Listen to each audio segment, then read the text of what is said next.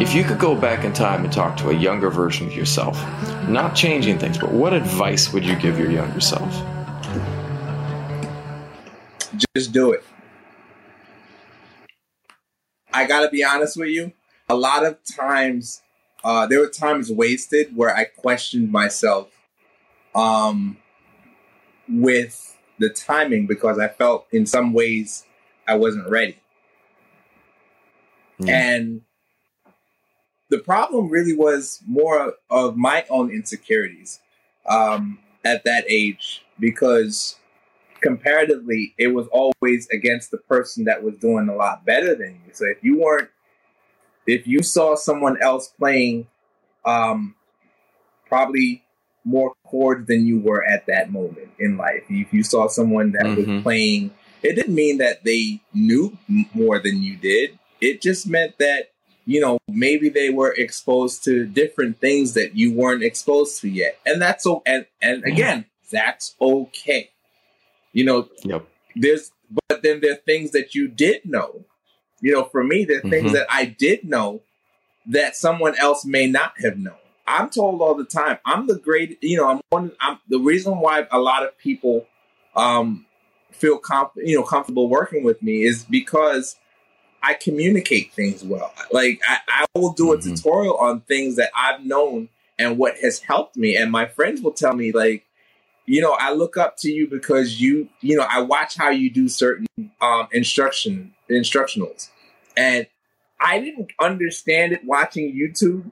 But the minute you said it, a light bulb went off. That's awesome.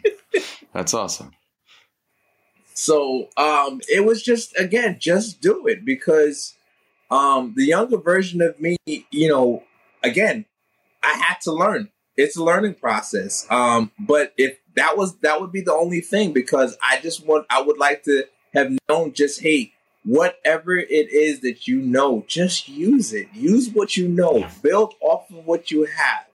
You have you you have great ideas. The world needs to understand that even though you may not think or you may not feel that you measure up to everybody else all the time, it doesn't make you less than anybody yeah. else in the world. Your ideas yes. matter, your thoughts matter, and then your perception matter because as a musician or as a creative being, you will see the world differently than the next person.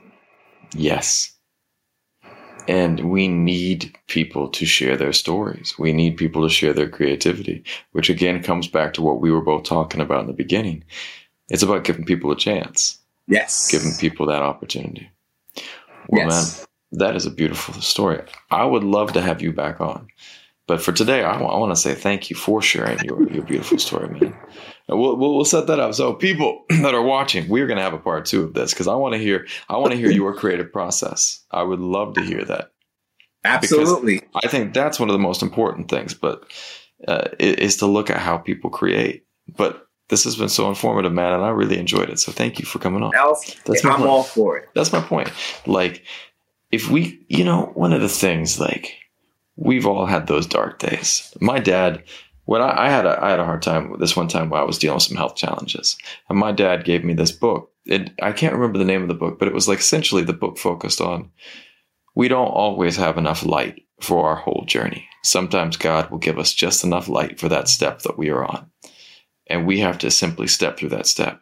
But if we can be the light for someone else, if we can be the person shining that light, because that's how that's how I believe love works, God works. It's just He allows us to be the person who shines for each other.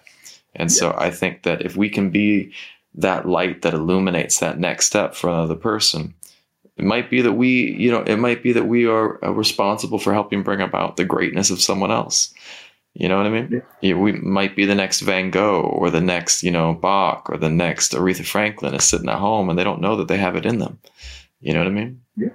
And so I think that absolutely got to be part of the solution, man. Uh,